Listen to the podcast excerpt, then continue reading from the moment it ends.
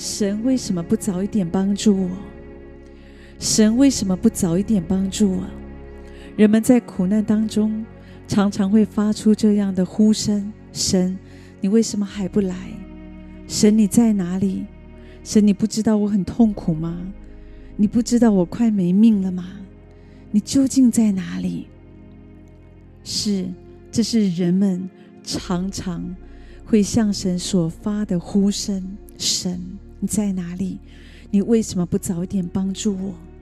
圣经回答：圣经告诉我们，神必须先和你同在急难当中，然后再救你出来。什么时候才救你出来呢？乃是你在不再好动、不再烦躁、完全镇定、安静的时候，你就会经历到神的拯救。神常常借着患难给我们宝贵的功课，目的就是为了要教导我们。当神的目的达到之后，我们就会得到神的荣耀。神在我们身上。要彰显的见证，所以在患难当中所蕴藏的，乃是甘甜的喜乐和真实的价值。所以这样看来，神给我们的不是患难，而是机会。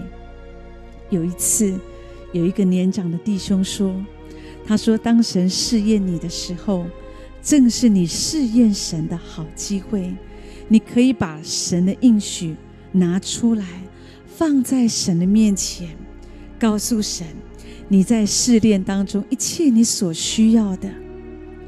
所以要脱离试炼的方法有两种，一种就是直接求神救你，救你脱离这个试炼和患难。所以当试炼过去的时候，我们就献上感谢。可是另外一种，就是我们承认试炼。是从神来的挑战，所以我们抓住这个机会，向神索取更大的祝福，向神支取应许。神很愿意帮助你，神也有能力帮助你。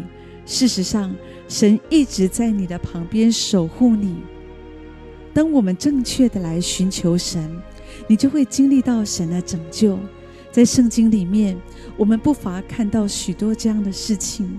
那一天，在风暴当中，耶稣的门徒他们几乎要丧命。可是，当他们来寻求神，他们来寻求神的时候，当耶稣一说话，耶稣面对这些门徒们所遭遇的风暴，耶稣说：“住了吧，静了吧。”风暴立刻就止住了。那一天，耶稣有另外一个门徒，当他看见耶稣行走在海面上，他很羡慕。他说：“主啊，如果是你，让我也走过去。”耶稣说：“你可以来，你现在就过来。”所以，耶稣的门徒彼得就往前走，可是因为一时失去信心，就掉到海里了。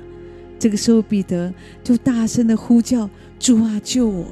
耶稣就立即的拯救他。神不偏待人，耶稣总在我们患难当中，耶稣总在我们的身旁，他没有离弃我们，所以耶稣愿意帮助你。